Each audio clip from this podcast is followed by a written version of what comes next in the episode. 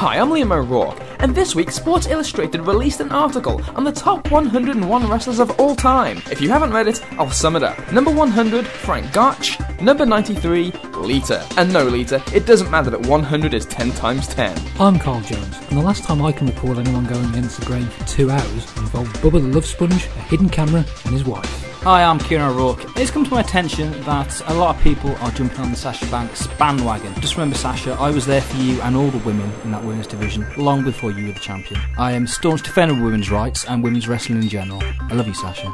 Don't forget me. And I'm G. John Chase. I'm back. I'm better than ever. Got a. This is the panel for the 93rd Squared Circle Gazette Radio, and you can hear us talk about your against the grain opinions next. Hello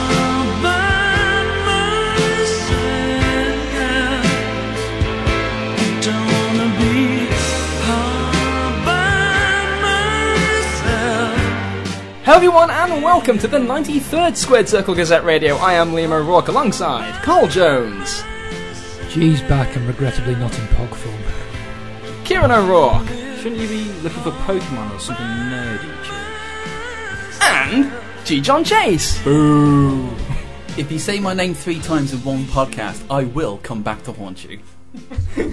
And with that noted, uh, we are back this week, of course, as you heard off the top of the show, to talk about your uh, contrarian opinions this week, going against the grain. Very interesting topic we got from Richard Fox, uh, Powerful Fox on the UK fan forum, and of course, you, the loyal listeners, as always, have sent in an absolute barrage of uh, different uh, different takes, different opinions. We threw this one out to you guys. Uh, we asked for uh, your opinions that are contrarian to common thought. Uh, common opinion when it comes to a match, an individual, a feud, an angle, wrestling show. Very open forum here, so of course you responded in kind. 21 pages of feedback, an immense amount of things to discuss and get to throughout the course of this show. Uh, just for a little bit of housekeeping, uh, obviously for those of you who haven't heard our show before, you can go to squaredcirclegazette.com and listen to every show we've ever done. Uh, you can uh, like us on the Facebook page at facebook.com slash scgradio or subscribe to us on iTunes uh, to make sure you never miss a show going forward. So with that said, Powerful Fox, since he mentioned this topic, we're going to get to his nomination first. And he says, and again, we're, talking about contrarian opinions, so we're going to try not to insult everybody's takes here, of course,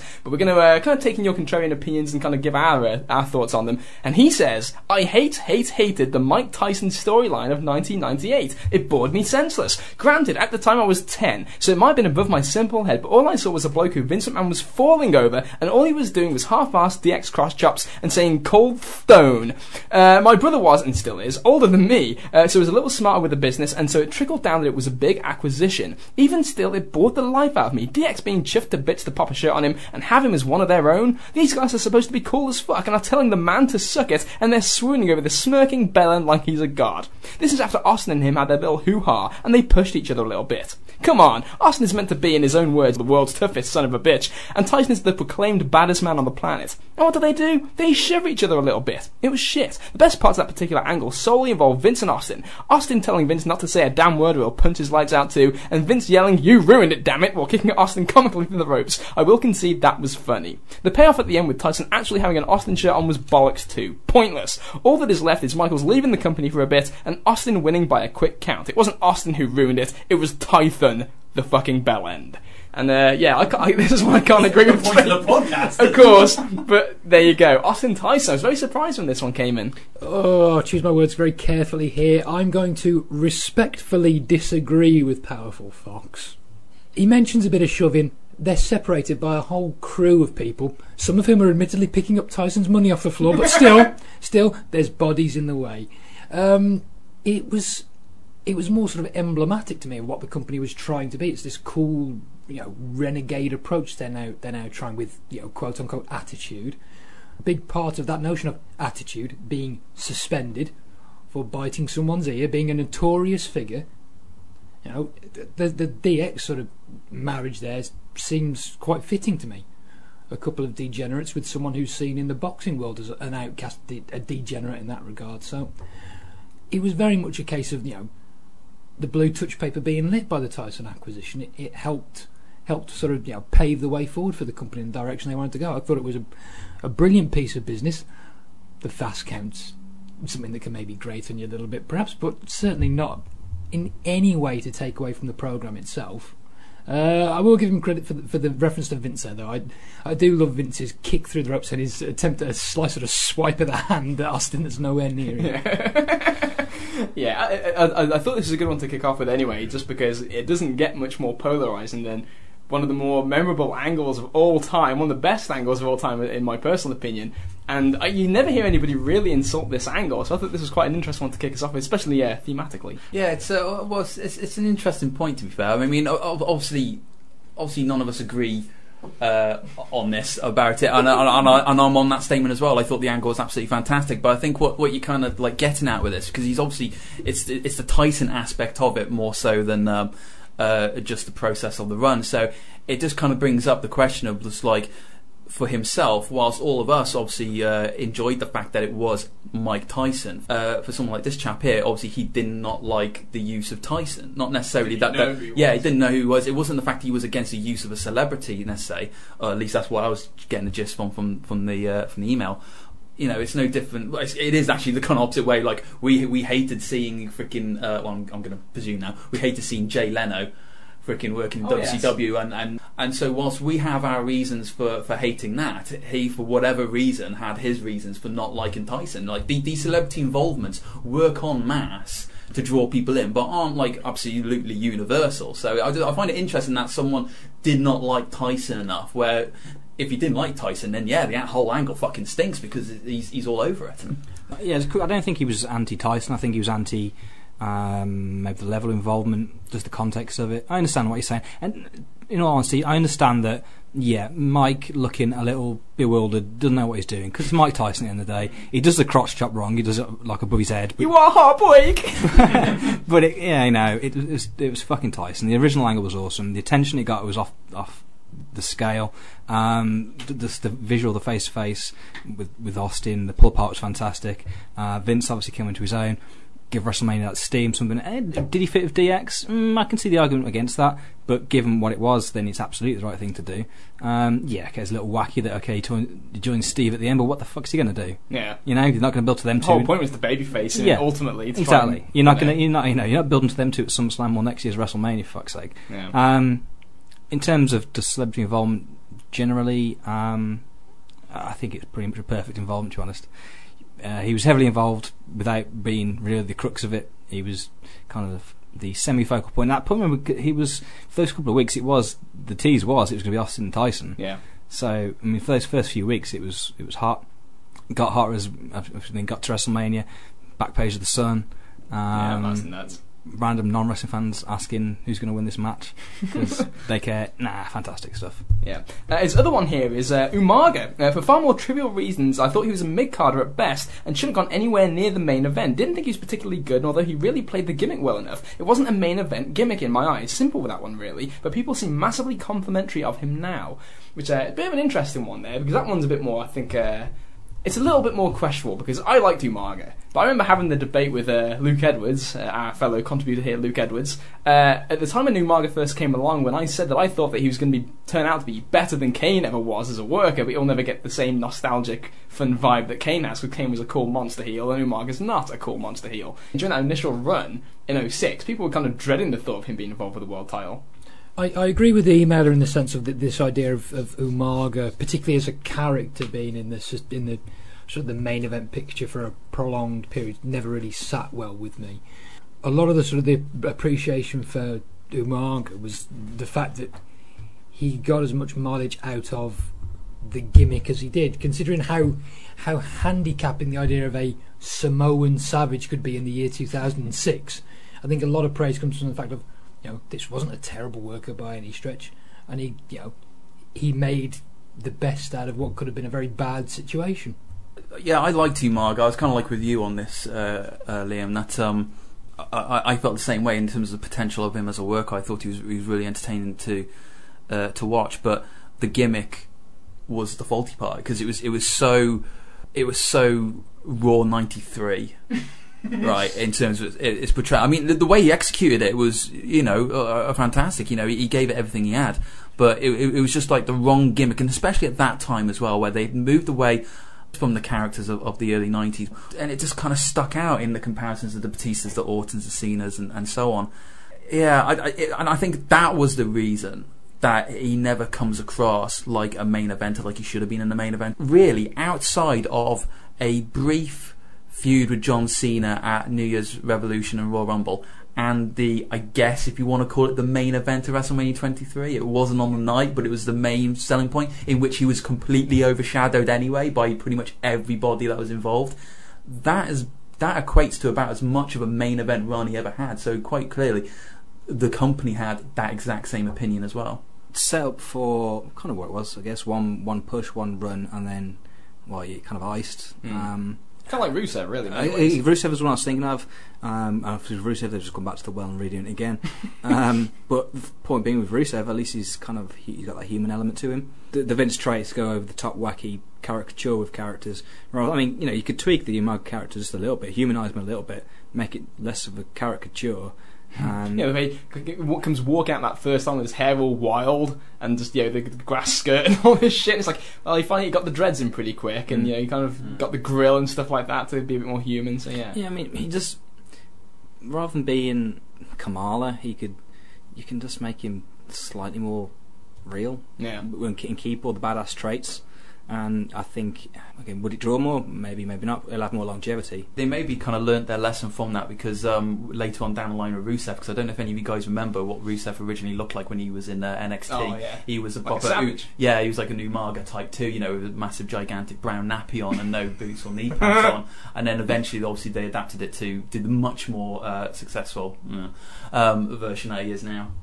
Uh, moving on here, we got a couple of random ones to get to. Lockjaw on TPWW forum says, I find RVD extremely terrible. I will preface this by saying I never saw him in ECW. I did see his entire WWE career though, and it seems to me that all he ever did was coast on whatever he did in ECW to get so popular. Fact was, he was just not that good. Repetitive matches, some of the weakest punches ever, and found his whole persona to be just so meh. Raises my eye when I see guys continually praise him, and I'm just here going, he was not good at all. Maybe the first two or three times I saw him, he was exciting because he was new, but after that, he was just so lame. Good for him for making a career out of coasting on ECW, though, he says.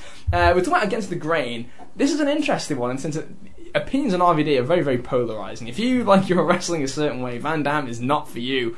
Uh, he, you know, the, the loose punches and the kind of all over the place kind of nature Oh, the, of the, the punches are the shits. They really Let's are. be honest, and the somewhat less than stellar ring psychology uh, exhibited at times from uh, from poor Rob. At the same time, a, wildly exciting at his best in his moments kind of individual. And I think that a lot of that goodwill did bleed over into a lot of the kind of paint by numbers phoning it in period, which actually was longer than people perceive. I think with Van Damme. Yeah, I mean, I was, was a Van Damme fan. And ECW was so different. He was exciting. You look past the shortcomings because well, it's ECW. That's the nature of ECW. Um, went to WWF, and yeah, it was exciting seeing him doing his stuff again, doing his shit, getting his shit in on the big stage, which I guess a lot of us never thought would actually happen in that form. I kind of like you know guys who are jizzing over like Balor and people like that, and Naka keeping his gimmick now. It's like this is how we felt for RVD back in the day. Yeah. Um, was he slow? He was sloppy as shit. Don't get me wrong, but at least he never get like a girl punk. Anyway, uh, the key of him is, is it, when he maybe got into the grind of having matches, TV matches every week, and you fall. Everyone falls into that routine of repetitiveness and Yeah. doing their acts, and he kind of fell into that. And it had- it's hard to say he was. Did you say lazy or something? Coasted through. Yeah. Dude was Mm. high. That's, there's a difference between being high and coasting. all right. Kevin Nash coasts. Van Damme was high. There's a difference. I, I, I can see I could see why someone wouldn't be into someone like RVD if they were particularly into a, a more uh, different type of brand of wrestling that is uh, completely the counter of who he is, and also if they were more into the uh, the more character based that they were probably used to from uh, the Attitude Era, to which RVD's character, as he would say himself, was pretty much limited to cool and whatever. But I just find it interesting that he's he's kind of having a go at RVD about him coasting on the ECW run without him actually having viewed the ECW run to actually see why he was kind of able to coast on it. Most wrestling fans didn't see Yeah. that though. That's the thing. The thing is, and, and, and, and luckily, I, I at the time, and I'm so glad I did. I actually, in 2001, before he turned up, I actually did kind of like like research, like to watch the old ECW tapes to find out who the who the hell is this guy. Yeah, I mean, I was the same with you guys. Like, just just hoping it was going to be the RVD act, and I remember just fucking blowing a load when he'd hit the bloody uh, Van uh, Van Daminator on Jeff Hardy, and I was Yeah. like, thank God, thank fucking God. And I was, just, I just remember watching that Invasion show, just absolutely clenched, just thinking like, just just fucking win.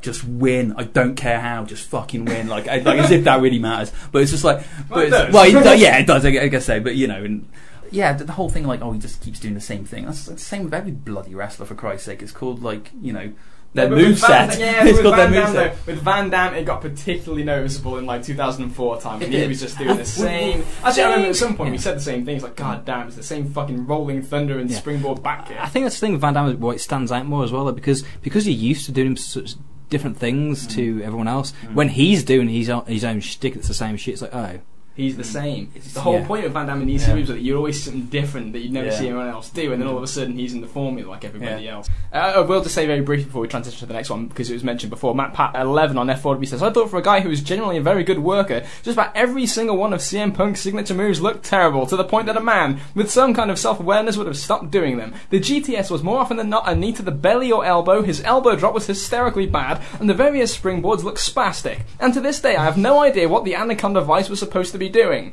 So yeah, my against the grain opinion is that CM Punk's offense was awful, not against the grain of this oaken table. ah, it's almost, yeah. What was his name was? Matt Pat 11? I'm, I'm I got t- Tupac. I'm calling him Tupac.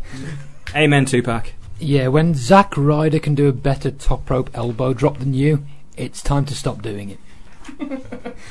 Kicks, punches, elbows, elbow drop, go to sleep.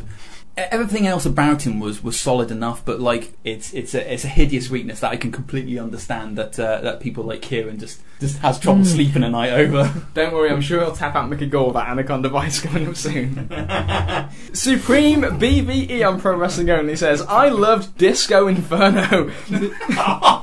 sure, it was a goofy comedy gimmick, but I loved how seriously he took his role and all the subtle things he added to the character. The fact that he wasn't a complete jobber is what made it work. He was actually good enough to compete at the TV US Championship level, but he was so busy dancing like an idiot that he'd make a stupid mistake and lose. The Cruiserweight title match at Bash of the Beach 96 is pretty much the story of Disco's career. Malenko is a wrestling machine who is super serious about systematically taking Disco apart, but Disco is game and puts up a good fight. Disco would occasionally hit a big move, but instead of covering Dean, he'd stop to fix his hair or do a stupid dance. Uh, it was basically worked like Disco and Malenko were equals, except that Dean took his craft seriously and Disco didn't. And uh, Slicky Tricky Damon on TPWW also says Disco Inferno was massively underrated and deserved a run in WWE. So some Disco love here, which kind of, you know, lightens my heart a little bit because I like Disco as well. Kind of like one of his guilty pleasures, perhaps, but I quite like Disco, you know. Just like this is the little stuff. Yeah, I'm not saying there's a The ton of song- enthusiasm around the room. the song was good. I like The song, the song's great. Kieran, I remember you marked out for the Village People's Elbow when he did it the show that you went to. Was that which show was that? Was that WCW? WWA. That's when he had Ugh. he, he brought out the disco duck. Yeah. And, oh, live commentary to the house. That Yes. was yeah, that was something different. it was something. I'm sure it was. Mhm. How against the grain is Disco love? I actually, I, 'cause I, like I said, I quite liked him. I quite like the. Uh, I remember like the your matches when he would lose the Craig Pittman because he didn't want to. He, he quit before he got put in the code red armbar because if, he- if Well, he did, he wouldn't be able to dance. There you go. I think yeah, matches with Craig Pittman. Whatever, fine. Sergeant Craig Pittman. Sorry, uh, nowhere higher than that on the card. I don't want him working title match with Dino Machino. Well, that's cruiserweight title. I don't it? care. He's too fat for a cruiserweight. You know, he's huge. It's better than the television title, as I keep saying to people. um, there, there is a a role, a, a place for uh, for disco. Whilst he wasn't to my taste, I can see why some people would, would get a kick out of him. Absolutely, but yeah, the the notion of I think did he say US title as, as a possibility? You, there? you said US TV title level. yeah, no. No, I, I, I, I, I disagree there. I think you know he's, he's, he's got his TV belt. TV belt's You fine. I don't even think. give a shit about TV he, belt. he You can, have that, he can't can you? he can end up in the same place as Duggan found the TV belt for all I care. Hey, care. this is this is harsh. I don't like this take it all, Carl. Get another one here. Tommy on the UK fan forum says uh, Samoa Joe. I was reading loads about Joe in Power Slam and on the net, and it was all saying how amazing he was, how real he was. The hype was higher than RVD on an indie show. Uh, I switched on TWC one day to an ROH show, and there he is, bitch tits slapping his belly, mincing around in a tight shell necklace and those short shorts. I remembered them as baby blue with a shit white leaf type pattern. I laughed so hard it's untrue. Then I watched more when he was in TNA, and he was good, but it's all too similar every time out. He went through the same stuff every time time I'd him, and it just couldn't fulfill the hype. To say anything against Joe back then was swimming upstream. I've learned to love this silly sod, but I still think he was massively overhyped. It spoiled him for me, as I just couldn't enjoy his work with the whole world bigging him up to such a stupid degree, and in some corners with a very blinkered opinion of him. And uh, Elliot on Pro Wrestling Only says, I haven't watched absolutely everything from his acclaimed 04 to 06 run, but Samoa Joe is someone who doesn't resonate with me on any level. I admit he's in some really great matches from that time period, but I'm just not into it. I see him as a great tool, and I admit that he's been in some great matches. I get why people would like him, and I'm not at the point where I just can't watch his matches, but man, I'm not far from it. So a bit of a criticism for, for Joe here. He's doing some fantastic promo work with in NXT, I should add. But um, but yeah, so uh, first impressions of Joe, I can see this because I'm trying to put myself time and place again of this kind of era because I remember a lot of sloppy Joe references from people who, who got the you know, the first impression when you tell them to watch Joe and they see him and they just like at that point that the preconceived notions of what a wrestler were hadn't shifted yet and it was mm. still a lot of this fat guy kind of attitude. Was it solely on the looks then? A lot, a lot of it, a lot of it was the look. Yeah, I, I think a lot of a lot of. I'm not saying this is the case with, with the emailer, but a lot of stigma I tend to find or criticism I heard from people who didn't like Joe was because of just how he how he looked as opposed to what he did. The old Vince, the sort of typical Vince argument, Chris. He's fat. Don't like him because he's fat. Well, difference does that make? Like, like you say, Liam, the the perception hadn't really changed. In, in many respects, it's only really changed in the last couple of years. In truth, I think I think on a sort of a on a wider scale, if you like. I took to Joe instantly. I must admit. You know, there, there was sort of a, a legitimacy to him. I, I can't think of any matches that I watched and, and didn't enjoy. And when it comes to sort of the sloppy Joe chants, the first time I ever heard that was from CZW fans. Yeah. So yeah, Consider the source. yeah. So when that's your source, it's, you know, I'm immediately going to dismiss it. I don't remember there being hearing too much about anything. I think most of the time, I think it was about AJ I kept hearing about, and just kind of being pleasantly surprised by uh, by Samoa Joe. I mean, uh, same with uh, with Carl. You know, I kind of like instantly kind of you know got hooked on him. I think I think it was like as soon as I saw him do like a power bomb. Then during the middle of the transition, looks at the camera, sticks his tongue out, and says it's over, and smoothly transitions into an STF. I was like, this guy's fucking awesome right here. This I'm watching this guy again. You know, it's just like that kind of smoothness uh, uh, uh, and the execution of the moves they had that I just thought like, yeah, this this, guy's great. I can understand. Like, I, I'm interested in the fact that he turns around and says he didn't like him from the moment he saw him in in, in Ring of Honor. Uh, because Ring of Honor, I think, was one of the best periods he had because obviously he was showcasing in, the way he needed to be. I would have understand it more if he turned around and said, uh, I, I, I heard lots about Samoa Joe, and then when I turned TNA on in 2010 or something like that, you know, that time period. Yeah, period. cock on his face. Yeah, he had the cock on his face, and he said, "This is this fucking guy's shit," and he's fucking like just hanging out all over the place. I could like probably turn around and go, "I understand that." The Ring of Honor, he, he was fantastic there. Like, the only time he's actually probably been anywhere close to that is actually, as you said, more recently, where his work has just been uh, fantastic. Uh, early TNA, they, they did a good job with him. Yeah, I before that, I was thinking before that though was was he still ROH when he was having the punk matches? Yeah. the, the hour draws, which Yes. like getting five star ratings and stuff. And so I think if that's your introduction through like a power slam or something or whatever medium may be, then you know that's setting you up as high expectations. Like this is a five star perfect match, and then okay, this fat guy walks out, and uh, and then comes Joe behind Punk. Um, um, but uh, nah, for me, Joe, you know, he's just legitimate badass, fucking awesome. I've always liked him. I think can't remember. Yeah, no, you, you're, you're on board with him real I- fast. Thanks, Liam. Liam has to remind me of these. Yeah. kind of things. As a reminder of your own opinions. yes, uh, that's why I can change them so quickly. I never said that. Okay, if he came along now in NXT, obviously he's NXT, but you know what I mean. If he was New. yeah, ten years ago, Joe coming, in, he would be the shit. Yeah, people go Um, crazy for him. Yeah, um, mm, yeah. So I can't agree with this one. Moved one here that uh, I'm sure will uh, be, be good for you to listen to here, Carl. Michael3165 on the UK fan forum says, I really disliked Stone Cold Steve Austin in his run in 98 and 99. This is actually one for you too, G. I know. And was constantly wishing that Vince would one up the Texas Rattlesnake. I've always been one for the rules and respecting authority.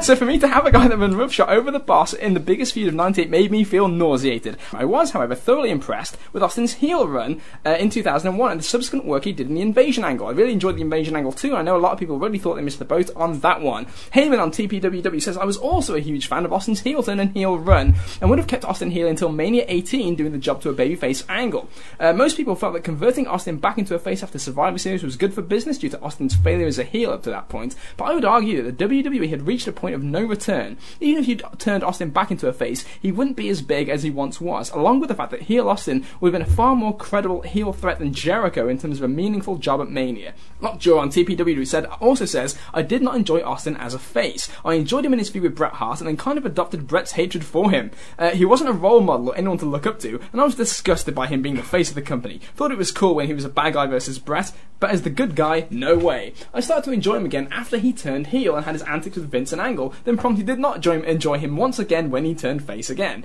And Harmonic Generator on the, on the uh, UK fan forum says, I know it goes against the grain of the Oaken table and all who sit at her, but the only Stone Cold I ever liked was during his heel run. I can't dispute his importance, his star power, or anything like that. SCG's timeline shows make it even clearer how huge and definitive Austin was. I just don't like him. Uh, it might be because I started watching properly again in 2000, so I never saw his rise up the card, or the stuff he did at his height at the time. But whenever I saw matches, segments, or anything else involving classic face Austin, he just came across as a horrible bullying twat to me. He took everything way too far, and I just wasn't into the character in the slightest. Vince was thoroughly justified in everything he did, in my view. Uh, uh, Austin kind of ruined 2000 for me too. I loved almost everything about the 2000 roster from top to bottom, and then Austin comes back in September and acts the utter twat again, running in on matches left, right, and centre for no reason as far as I was concerned. Plus, he tried to murder Triple H in Survivor Series, and I've still not let that go. 2001 and the heel turn came, but as someone with no attachment to the Austin everyone else loved, I found him to be an absolute riot. So much more entertaining in every single thing he did, and I actually started enjoying his matches. Rock, Spike, Benoit, Angle. Then he turned face again, and that was that, sadly. Back to being a bully and stunning women for no reason. No thanks. And uh, Pat Dooley on the Facebook page wraps this one up and says, I loathe Steve Austin. He was fire when he started that shtick, and then he did it again, and again, and again for the next 20 fucking years. Yes, we get it, you like beer. You like operating motor vehicles. Sometimes at the same time, probably ought to go to jail for that. But whatever, you're the babyface for some reason. You like to beat people up too, including women? That's edgy and different, as long as you don't go home and do. Oh, you do! No worries, you're still the babyface. For some reason, you've got a problem with authority. Yeah, man, my bosses annoy me sometimes too. You know what I do? I get past it. I do my job. Was he making you do anything illegal? I mean, that you weren't doing anyway, like breaking his restraining orders when you won't start beating the hell out of him just because? No, just stuff you don't want to do. Tough shit. It's called having a job. But whatever, keep having tantrums, you're still the babyface for some reason. And when he finally turns heel, how heelish does he get? Well, he works really hard to try and make people, including his boss, like him. He sings with them. He brings them food. What an asshole. so uh, that's the uh, that's the that's the judgment on Steve Austin, heel Steve Austin and face Steve Austin. Such moral indignation from the listeners there. I, I didn't. Re- I didn't realise our fan base had such an authoritarian streak to them. Well, yeah. Let's let's go through a few of these things. I, I may miss some during my. Uh, We have listeners As- as the strong mist- moral fibre. as That's the a good thing. as the red mist descends. Um, a few things. His his wife was Debra. I don't feel I need to say any more on that one. Come on. Uh, one of the emailers mentioned how he didn't like Austin when he was a face, bullying people, but then l- liked him bullying women when he was a, a heel. Uh, sort of talked talked about his, he loved his stuff with Spike and Tajiri. Then he turns face and bull- bullies women. I sort of thought he was a bit all over the shop with his criticism there. Um, let's see, who else can I upset now? I just I don't understand what, what another one of the emailers there it may, have been one I've already referenced. I forget when uh, when Pat says he was fine when he started doing his shtick, then he did it again and again and again. By that logic, I'm assuming that Pat Dooley hated every top star that there's ever been in the business. Is that not a, is that not a fair point to make? Because Hogan did the same shtick again and again and again. Ric Flair did it. Dusty Rhodes did it. I dare say a lot of those people probably preferred The Rock, and that's where a lot of this animus comes from. Here we and, let's, go. and let's and let's face it. But don't you think, though, an interesting thing there, the balance of the people, a lot of the people said there, it was the, the fans that came in in 2000 didn't see Austin's first run. I thought that was interesting. They they came in during the Rock's period, and then they look at mm. Austin in retrospect and think, well, this guy, I don't know how you can look at the Rock, but he was a complete dick as a Well, that, that's, that, that's that's my point. That sort of the hallmarks of, of Austin as the anti-hero.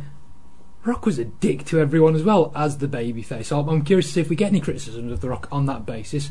I'm guessing possibly not, or possibly not from the same people. Rock was a bully. He did the same shtick. How many times did you hear Rudy Poo? Who in the blue hell? the millions and millions. Doesn't matter how many times you heard it, Carl.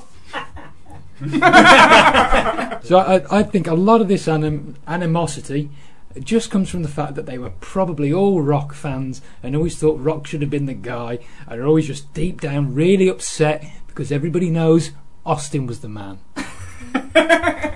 This, uh, this, be- this beautiful to. I just, I was just waiting for that because I, I didn't, I didn't know about the other two, um, the first two uh, uh, people who wrote in, but I knew of, of Pat. So I read that one and I, and I freaking liked it because I, it just made me laugh. If, if, if there was a award for best uh, uh, insight uh, this podcast, it was that one. I, I just enjoyed that because pretty much everything that he said, I, I agreed at the time.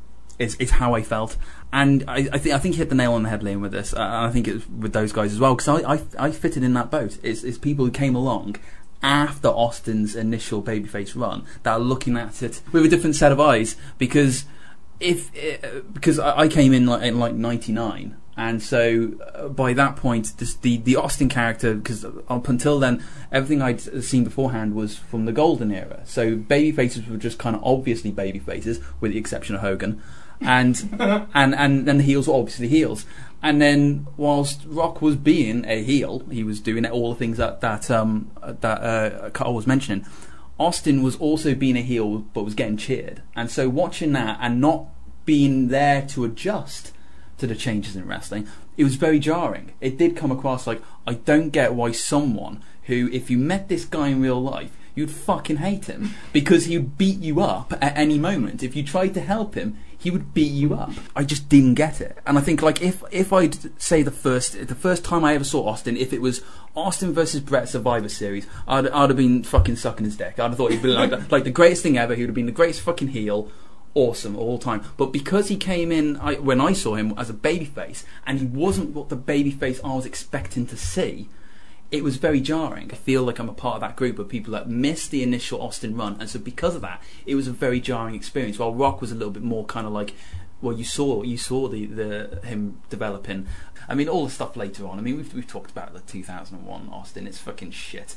Anyway, uh, yeah. Is this Well, again? Uh, well, thi- this is the No, part. This is but, the but what. I, but what I interesting, but what I will say there in, defen in defence of a few of the emails, there are whilst it wasn't good for business, no. and and, and I wholeheartedly would have endorsed them going with the out that they prevent, presented themselves initially with the invasion angle, Nope. which they then didn't use. There are parts of, of heel Austin that I got a kick out of. Maybe not necessarily for good business Well, reasons. let's, just, let's, just, let's, just, let's just bring some context to this. I opened the door to this house to you today, Carl. You were standing there with your hands on your hips, pulling the Austin pose from the backstage promo when uh, with the uh, the uh, invasion team gets the speech from Vince, and Austin out of nowhere puts his hands on his hips and looks out to the distance like some kind of great leader. You're there mimicking it all these years later. Heel, heel Austin, heel Angle, heel Vince. Some of the best comedy stuff in wrestling history. Mm, Not sure if it's really the best for the top heel, but you know. Oh, cer- uh, most certainly not. Absolutely not. But uh, there are parts of it I enjoyed. yeah. And I will just say this: if he was leading me, I'd have followed the Light Brigade as well. Steve Austin was a genius god of this business. Um, I too was a huge rock fan. Um, there's there's space in my life for both of these guys. It's in your heart. My heart's full with Sean, but Oh, I can't wait to get to that. No. Oh, seriously? yes. Oh, beautiful. Oh, yes. Beautiful. Thank I the Lord. can't wait for this that. Is gonna be hilarious. I need another cup of coffee It's for gonna that. sound this is awesome. um, uh, yeah, he was wildly entertaining as a heel, but he needs to be a face. Um, I, I get obviously being around Chase too much. I, um, we know where this comes from. That guys who didn't get the get the inception, the germination of this Austin uh, seed. Didn't have that connection maybe, but he was fucking awesome. Again, uh, we also mentioned that he's heel worker in ring. Obviously, we mentioned the match before with uh, oh, Angle. Kurt SummerSlam. Angle. Fucking love that performance. Both guys, both Great, great match with Benoit on SmackDown he had during Yeah, that, that again. same, same time. miscast, but you know he was just a fucking beast as a heel. He's fantastic. I will say, take issue though with this. He was uh, he's a face, but he's a heel. Nah, man. That's the time. Yeah, man. Mm. Me, me and Brian Pillman both said it, and you'll you'll attest to this, Liam, that he was always a face. You're a babyface kid. Yep. You're a babyface kid. Yep. Uh, moving on to a couple of quickfire ones here. Tabe, or I think it's Tabe, on uh, Pro Wrestling Only says Tully Blanchard was the most complete wrestler in the Four Horsemen, much more varied style in the ring than Ric Flair, more varied promo guy than Flair, and could work with anyone. Is that a bit of an So, against? so, so essentially saying that he, He he, thinks Tully's better than Ric. He thought Tully was a better all-rounder than Ric Flair. Interesting uh, little take there. I'm not so sure that I could. Uh, well, All round, presenting, him- uh, acting, carrying himself like the man, like the star. Okay, you can't really say because he wasn't in that position. Yes, It's hypothetical. Um, Tully was fucking. He, He he, was great, He had the great suits too. He had the great. He had baby doll. Good part but, of the but did it, package. does it work Yeah. for him being in a supplementary like the younger Flair role kind of thing? It's almost Mm. That, that element of kind of seediness because he's kind of shooting ahead of his station. He's like he's like um, what's his name Charlie Sheen in uh, Wall Street. Like he's the compared to Michael Douglas's Yeah. big proper honcho. Yeah, compared to Gordon Gekko, he's you know, a douchebag too, but he's like doesn't really he's not grown into the douchebag role yet that Yeah. Flair is. Uh, yeah. Ric was able to, to elevate all those points to uh, to a world class kind of uh, look. He, he, he was different. I, I, I, love, I love Tully. Don't get me wrong. I don't, I don't want to like turn around like sound like I don't love Tully. Um, uh, watching all this stuff back, and, and, and I always like lo- love the bit in the uh, the Four Horsemen documentary where it just talks about him. It's got like the music Oh, playing. when he talks about, oh yeah, that Yeah. everybody loves money. Everybody so loves money. And it just shows him like there with like freaking baby doll on the staircase and stuff. And just thinking, this is fucking gold. This is absolutely gold. He is brilliant. I could easily get behind him as a world champion. But the problem was, was that Ric Flair was there.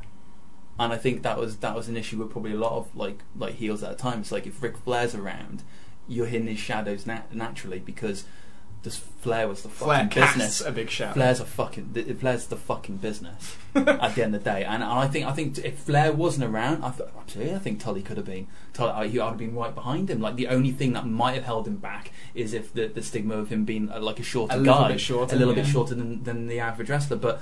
But I fucking loved him. But just nah, he's not as good as Ric. It's like there's a reason why Ric It's Ric. is Ric and why he was the leader. It's tough though because I love me some Tully. I, I do love Tully. One thing I, I would say is um, I'm not so sure his height would have handicapped him that much in you know in Jim Crockett. It, you know, it wasn't. He the wasn't land, that much smaller well, than Flair. Yeah, and it was. It was. It's not the land of the giants that that up north was. So I don't. I don't know if that would have ha- hampered him too much. I'm, I'm all for a bit of bit of Tully lying. Everyone around the table loves, loves Tully Blanchard. Um, I can sort of see the strand of an argument in the sense of there are people, most notably someone like Bret Hart, who didn't take to Flair's style of a wrestling match. And and if and if you don't necessarily take to Flair's style in ring, I can see why you may gravitate a little more towards someone like Tully because I think it, you know, it, it it is a bit different. But uh, as as you've already said around the table, Flair casts such a big shadow over everything. You know, his personality is so large. You know, the only person who could really live with him on that scale at the, at the time in, in that company was Dusty. Dusty. Was Dusty. the Booker, Uh, the, the Booker. one of the words. Ironically enough, within the, the context of that group, a US champ all day long, but uh, but no, I couldn't I couldn't put him above Flair. Thing is, that he's one of those guys you watch in isolation and you think, you know what? If you could just teleport him into today, he's like, God, this guy's great. I guess there's an argument here. I guess the argument come here will come here too, because Michael three one six five on the UK fan forum says, I've always held the belief that Ric Flair is one of the most overrated performers of the past forty years. I've watched a huge number of his matches from NWA all the way through to his WWE stint, and whilst he was ahead of his time, he had the same match over and over again with little variation at all. He was a brilliant talker,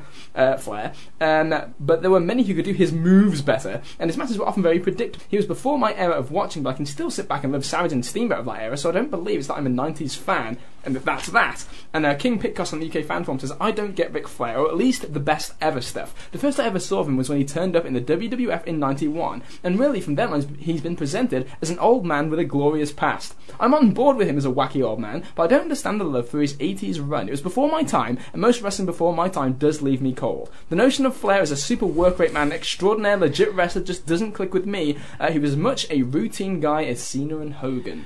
Is this even really all that against the grain? Because again, a dare, a dread to make a comparison between Rob Van Dam and Ric Flair. But in terms of that polarizing thing, you're either on one side of the fence or the other on the repetitive nature of Flair. Yeah, I, it's probably not as against the grain in the sense of that one contrarian opinion. There's hallmarks of, of the argument made there that go back to the Austin one in the sense of he, he referenced himself. I started watching Flair during his WWF run. At the same token, he mentions that anything that, that was before his time leaves him feeling cold. Now, I dare say you don't, you wouldn't cast yourself in that light. The thing is, when it comes to this argument of, of repetitiveness in, in matches, I think people tend to forget that it was like that for almost every top star. I mean, th- there were references there to someone like a Savage, who maybe varied it a little bit, but when you go through, you know, the, the guys from the '80s and most of the '90s, when you go through their matches, the repertoires are the same. And if you if you if you like it, that's great. And if you if you're ne- not necessarily fussed about it, maybe the personality of that person pulls you along for the ride more. And it's only I'd say it's, it's only really in the last few years where you've seen these sort of variations in, in, in the in the top matches, if that makes sense. Yeah, I'm with you. Well, this is it's an interesting thing because part of the debate for me, and it goes back to the whole when people try to level this again because Bret uses this argument against Flair because you don't like him. Yeah, which which is a, a complete horseshit argument in the way you look at Bret and Bret's Well, comeback. But this is the thing. Uh, to me, it's the difference between using the same moves in a comeback and using the same spots. It makes all the sense in the world for a guy to master, from a kayfabe perspective, a few certain things that he does better than everybody else. But when the spot in the match where the other and uh, he goes upside down every time and he always goes up and gets thrown off, that's the repetition to me. Is when the other guy's doing the same things to him. I- I- It's like okay, so Ric Flair. Why does Ric Flair keep getting thrown off? Why does Ric Flair keep going upside down? It's like Ric Flair just can't catch a break. Why does he keep going to the top rope? Why does he run down the apron when it's always going to end in doom? You know, why does he keep falling on his face like that? Yeah, that's the that's the argument. It's not so much the uh, the trademark moves argument. I don't think it's the same thing. Well, yeah, there's a reason why. Because they're re- they're recreating the act that got them over, that got them to the top, and that the people pay money to see. That's what they're going to do. And and I can see, I absolutely see your point with Ric Flair. I was someone who who I didn't hate Flair, but I, I didn't see much in him at first. And it's only over the years as as you kind of get more knowledgeable about things and you, and, you, and, you, and you learn a little bit more and you watch more wrestling and you and you see different varies that you just see just how good he is. And I think all the whole, you know, you talk about like him going up to top rope all the time and it never working out and so on. I, I, I just see that as just a kind of just a result of who Ric Flair was in the 80s in just being a traveling world champion that goes to uh, goes to different states, different towns, and performs the same act over and over again because that town hadn't seen that act yet, or if they had, they've only seen it on like syndicated TV. So like that act was always fresh, no matter where he went. So this is a guy who, for like like over, like 15 years, it, it was a successful run. So why would he change it? He's he's a man of routine. Exactly, he's a man of routine. So just a homage to just how great he was and what that act was. You know, you relive in that moment as if you were in a new territory, watching it for the first time. That's the Ric mm. Flair act. Yeah, but now you're looking at it through as a nostalgia act rather than imagine it if you're watching it at the time. So, we- so what period are we talking about? Are we talking territory days or we're talking? He well again the, to the criticism there is mostly just, just again post ninety one where he had the yeah, if you Okay, so hadn't he had seen the legacy exposure. yeah if you, if you hadn't if you hadn't seen the legacy and you're looking at national exposure national exposure Flair from the WWF what are you getting out of Flair yeah, that can't, that's the argument I suppose I just think in terms of um, repetition, the problem, and this is to tie it back to Van Damme, it's the contrived nature of it. When Van Damme's, you know, it's just we are going through the motions. It's not a real fight. I know it's not a real fight, but you know, what I'm- Yeah. you know what I'm saying. It's there's no effort to make it there's no that way. effort. It's just okay. I want to get my spots in. It's not constructing constructing a um, a, a worked simulation of a fight where okay, Flair gets his spots in, but I think context to his individual matches, he did them. There's a lot more authenticity to it. Okay, yeah, it unfolds that way, but I do see the argument. I'd be interested to someone who maybe lived through the mid '80s. I don't know who would have had exposure to the different territories he worked in. Mm, as they Um, happen a- At the time, yeah, not retrospectively, but how he was perceived at the time. Probably not because probably word of mouth. So you only saw him when he came to your territory on your TV. So then it was so that, so that backs up Chase's point. Um, I just think in terms of repetition, like the Bret thing. Bret when he does his four moves of doom, um, it, it's authentic because Bret works into the psychology of the match, and Bret's uh, so great at selling his fight, babyface fighting from underneath, whatever. So yeah, there is an element of the flip and okay, the face bump when you're when it's your defensive moves, but uh, it's a tough one. It's tough one to criticise, but I just think contact is nah, too good. Look, yeah, at the end of the day, big as much as we want to break down to micro, looking at the macro, look at Ric Flair. Yeah. Look how great he is. the it's a simple approach but- to take, but that's the grain that we're yeah, talking but the flip side is, and we're talking in, in timelines uh, '98. He's what is he? Forty-one, something like that. He's older than that. Was he older? Oh, than in, in, by 98. oh no, he was, he was forty. he was 40 in 1989. Was he 89, was he? Yeah. Right, okay. So, but point being is that, yeah, he's perceived as old, he's still doing the same routine, and it's only, you know, would we go 10 years after that, he becomes, Yeah. he becomes a legend? Yeah, and becomes the biggest rating draw in WCW, Exactly. So it's like, time periods affect and context affects everyone's opinion. It's fucking Ric Flair, so. Jingus on Pro Wrestling Only says intergender wrestling is just fine. We should have more of it. Women should contend for every title. Is it seriously less credible for, uh, for Awesome Kong to be a world heavyweight champion than Rey Mysterio Jr. or some other tiny little fellas who've held those belts? Intergender wrestling. This is something that uh, Lucha Underground's bringing in, trying to make it a lot more popular. I'm not a fan. no, stupid idea. Chyna was just the shit, wasn't she? You know, those, those goddamn forearms were hideous. so, so hideous. Shit forearms and a DDT, and that's about it. Oh, and the world's worst pedigree. Um, yeah, I'm, I'm not a, I'm not a big fan. Uh, People can sort of accuse me of being chauvinistic, accuse me of being, you know, stuck in my ways. There, there is something about watching, e- even in a worked environment, this idea of, of a man and a woman fighting just doesn't, just doesn't sit well with me. Yeah. It just, it, just there's a sense of uncomfortable. There's an uncomfortable nature to it. I would never call you so chauvinistic, uh, Carl, but that's because I appreciate you lived through the suffragettes. to see you Breaking glass squirming, ceilings. sitting on that gag. It's hilarious.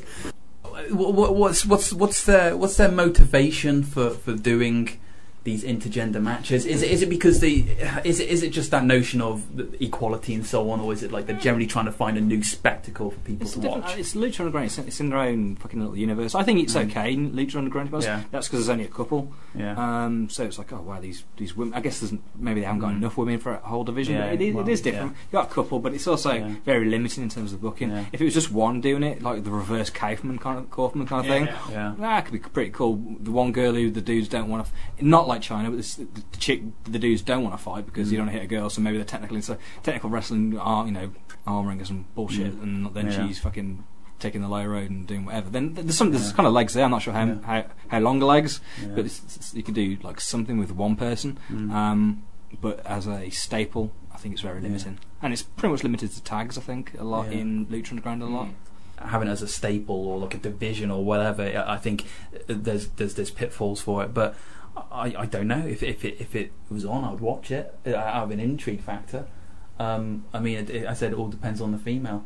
I'm not cool. I don't like the intergender stuff at all. I absolutely hate it. It's one of those things where I can just, first of all, you watch it and it's just like, but, yeah, we all know what wrestling is, but you just watch it and it's like, is, is it just me? You watch it and you're just like, this just completely strips away any, like, I, I, just, I just don't care. I don't care who wins because it's just like it's one of those things where okay, well, this is clearly just one of those exhibitions of look look at the woman wrestling the man, and I don't give a fuck uh, about the outcome really.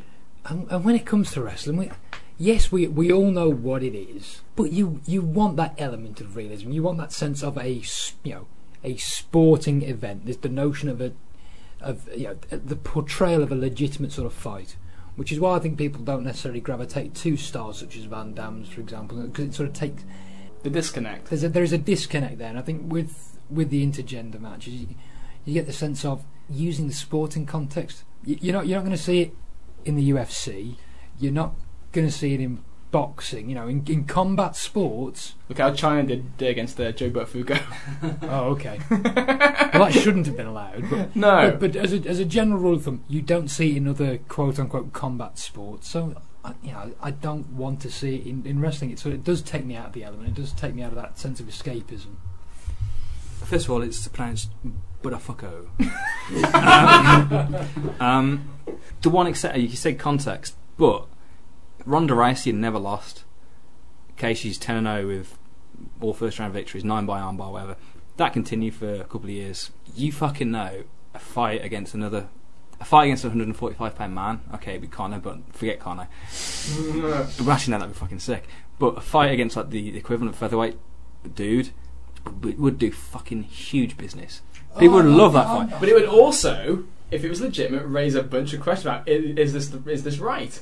Of course it would, but at the same time, there's an argument to add there because if you're the same weight, you train professionals. Yeah. It- it's, it's men, men are in many ways a different species, have a different muscular build, and have all these other different Same weight. testosterone mm. Yeah, I'm sure Ron's No, playing we can have those. Yeah, you're talking about UFC women here, dude. Okay, okay. No, Yeah. yeah. you think we, yeah, we questions, but you, you don't think that would draw a fucking huge Of money? course it Oh, would. oh, As a one-off intrigue freak show. Is But that's the thing. That's why I don't like it in, in wrestling. Wrestling doesn't do it that way. Wrestling is what they make Context. it part of the of the everyday. Yeah, I agree with landscape. that. When you got Sexy Star wrestling like fucking Brian Cage or, or shit like that. It's like this just looks complete. Like, this is I agree. ridiculous. With, no, I, I agree with that. Obviously, never rule anything out. You can do anything if it's in the right context.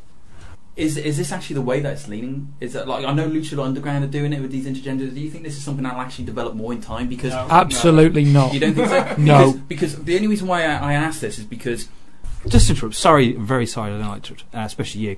But um, was it the fucking mixed tag on Raw this week? Uh, Jericho was it Jericho? Jericho. There, was, there wasn't a hot tag. The, No.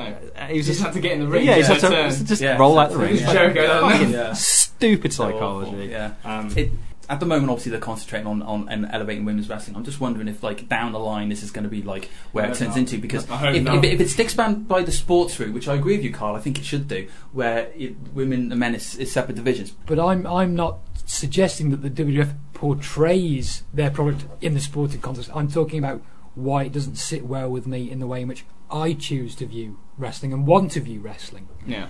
Now, what I will say, just quickly to, that, to your point of whether or not we'll see more of it, no, because USA, as a parent company of NBC and Universal, would throw a shit fit if WWF started doing that on a regular basis. And I'd venture a guess that if Lucha Underground was on a even moderately large network, that they wouldn't be doing it either, or they would certainly have backers within that network who would want to put the kibosh on it.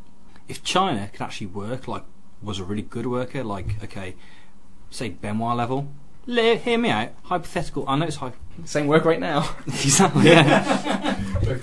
Very stiff. Um, oh, God damn it. um, yeah. Okay. So she could work. If she was a stellar worker, no one will give a shit because she looked like a dude. No one will give a shit then if she was a woman. She can, she can go. It would be a great gimmick then. It's just the fact that she fucking sucked. No one wants to see that shit.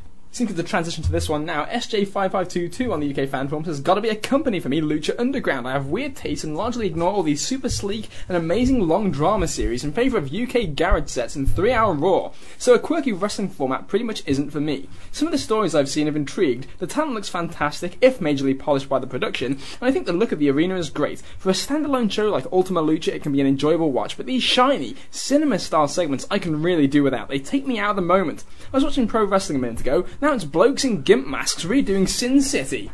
Uh, and there's a story here I should presumably be following to get full enjoyment, because Sin City was so full of substance. I think I hated that film, and now I'm just skeptical of Robert Rodriguez, but I'd like to take in the good and bad equally in wrestling. It's not the experience watching live WWE and following that is. It's not easy to take in like a couple of hours of ROH or a few hours of New Japan. You know, New Japan being that company that broadcasts in Japanese and is still perfectly easy to follow. TNA you can just tune into twice a year and not feel like you need a catch up. So Lucha Underground is pretty much the one major wrestling company I basically ignore, but I've heard it's the future and we'll all be pissing ourselves at the stars we used to enjoy soon enough. Can't wait. So not a fan of Lucha Underground. I, I don't share his sentiments on Sin City at all. I love I love Sin City, but I, I agree with him on Lucha Underground. I just do not get it, uh, which probably doesn't surprise anyone on, on, on the way in which I've described how I like to the prism in which I like to view my wrestling. That doesn't come as a shock, I, I imagine, but yeah, I, I don't get it. All this horseshit, all these horseshit segments just Rest in peace, Conan. just drive me up the fucking wall. Mil Muertes, the, the, the man of a thousand deaths, where he's fucking called. Gimp mask guys who were trios champs, if I recall, at one point. You've already got the intergender stuff that I've already mentioned. I'm not a fan of. Yeah, I just, I. It's one of those. You talk about things that you find em- embarrassing if someone walked in and watched. Uh, so you're watching as a non-wrestling fan. That backstage stuff is embarrassing. I find it humiliating. I really. Personally humiliating when Catrina teleports. teleports, licks someone's face for some reason. There's thunder and lightning. Fucking the useless cops. I think one of those is Joey Ryan. Yeah. He of the penis plex, the penis test of strength. Not a fan. Kieran is the. Uh, you've watched a lot of Lucha Underground. I like it. I like when a wrestling promotion, company promotion, however you want to phrase it, creates their own insular world on the product they're presenting. Obviously, for WWE, this is a lot harder because they're mainstream. My problem with a lot of indies, it's just fucking it's faceless flips and bullshit. And give it, give it, take it or leave it, and you can forget about it a month in a month's time. Um, I like that Lucha Underground create have got a unique environment which is idiosyncratic to them, kind of in a way to similar to like more. I think more the, like the old Japan stuff from the mid nineties. I like, but the, the Japanese, you know, you're watching it like watching a Japanese film. It's like you can you can let a lot slide because it's in kind of a different setting, different environment. It's, stuff can be authentic to their environment if it's presented right. And at least Lucha Underground are consistent in presenting, you know, this is what we are. It's completely fucking different. You're not. A lot of people aren't gonna like it. A lot of the stuff is stuff I wouldn't normally like. Um, and yeah, in terms of the, the, the production of the backstage stuff, yeah, it's not something. Uh, particularly if I had, if I was running a company, how would I present it? That's not something I'd do. But it's it's different within its the context of its own of its own universe. I, I fully understand why other people wouldn't. Does that little mini tirade, uh, well, tirade was probably strong, but that, that Carl just kind of mentioned there, he's describing some of the things, actually kind of sold it to me. I was like, kind of thinking, well, okay, that sounds quite interesting to watch, just to see how it comes across, whether it's good or bad. Yeah, a car wreck's interesting when you see it from the side of the road. I, I, admire the fact that they're at least trying something different and they're doing something which hasn't been done in years, which is try and find an alternative identity and a different audience. That, and Sin City's awesome, by the way. That's that, that that's all true to a point. I, I'm not sure I completely appreciate the, the TNA analogy in the sense of it suggests that TNA is a failure and Lucha Underground is some sort of raging success. Which, let's be frank, and you look at the cold hard numbers, it is not. Um, when I watch Lucha Underground, and I see the shit they try and pull. And I, I appreciate the, the, the, the, way in which Kieran, the way in which, the way in which Kieran has described it is, is, is absolutely right. They, they are sort of very insular. It's, it's their own universal thing. I, I appreciate all that, but I watch it, and you know what it reminds me of? What's that? Hogan Warrior and the Bills. That's what it reminds me of. That's the sort of bullshit it reminds me of. More of that on the timeline show we're coming up to next. Yeah, I, I, am glad you interrupted me there because I was going to go into that this is part. Of, I hate that shit normally. Like the, the Undertaker fucking lightning. I was, I was gonna, that was the comparison it's, I was going to draw. Yeah, it is totally. It's, I fucking hate that stuff. But and but the, the, way it's first of all, it's got the Mexican background to it. So you got like a, there's a, like it's presented as like a mystical edge to wrestling kind of thing. The, these revered, you know, stars who they somehow they ch- tapping into some kind of previous Aztec fucking heritage and stuff. And so within that context, it's like, yeah, it's a different element to that, but it's like, it's cool, it's different. It's like, I think they, they get away with it. And I hate stuff like that normal, normally. I, and I understand why Carl's looking more pain than normal over here. it's like his rheumatoid arthritis is flaring up or something. I forgot my hemorrhoid cream. oh, that's disgusting. Um, but the way the backstage segments are filmed, it's not, it's almost like a dreamlike state. It's not presented as reality. It's, um, and that's why I can that's why I can give it a pass. It's not like fuck me, the Undertaker. He might be, be Jesus or something because he can do magic tricks. Oh fucking hell! it's not like that. That's why I let. That's why I give it a pass. Paul Siebert on the on the Facebook page says Bob Backlund should have had a longer title run in '94. His crazy old man that made him the most interesting heel on the roster. These all turned out to be a complete disaster, and having the eventual rematch between Bret and Backlund be non-title stripped it of any heat or urgency. They should have had Bob spend the next several months injuring younger wrestlers before Bret won back the title, and then Backlund could have played the role of evil mentor to Owen. So I suppose the uh, as, as far as against the grain, not only is he not against Backlund getting the push and getting the title, he wanted more because they were they were short on heels. they were short on heels, but the only place in which I want to see crazy Bob is interacting with the likes of Doink, and nowhere near the world title. Another thing that kind of covertly works against Backlund too is that he didn't really get ex- overexposed, obviously with the nature of the short run, but he didn't really have very good chemistry with many guys on the roster. It, stylistically, he didn't really match up well, and they kind of figured that out right after, uh, yeah, after WrestleMania, the job to Bret. They pretty much pulled him from the ring. So, so I think if this actually had happened, I think this would be one of those things that people would, would change in retrospect. Well, prior to his, his you know, snapping, he'd he'd been a jobber anyway. Yeah. He was doing the jobs every week, so yeah. No, I, I just I, I can't get on board that crazy train.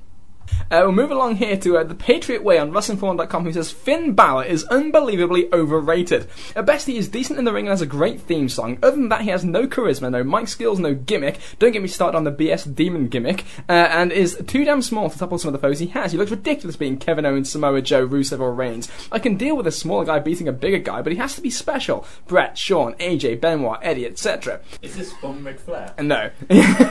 As he's not, he belongs in the newly reinstated Cruiserweight division. I've read many that believe that he should defeat Reigns or Lesnar or Cena or, get this, retire The Undertaker at Mania. I'm no Balor guy, but I could at least tolerate him if not for the idiocy coming out of the mouths of some of his fans, combining the lunacy they spout with his mediocrity and hence the ire. And uh, Chaitan Extreme on WrestlingForum.com also says Finn Balor is nothing special. Guy looks like he weighs 140 pounds soaking wet in boots, literally just a vanilla midget you can find in any mall. I'm not totally opposed to small guys being in the running for the heavyweight championship, but that's only if they have great character and great charisma. Finn has neither. He's bad on the mic.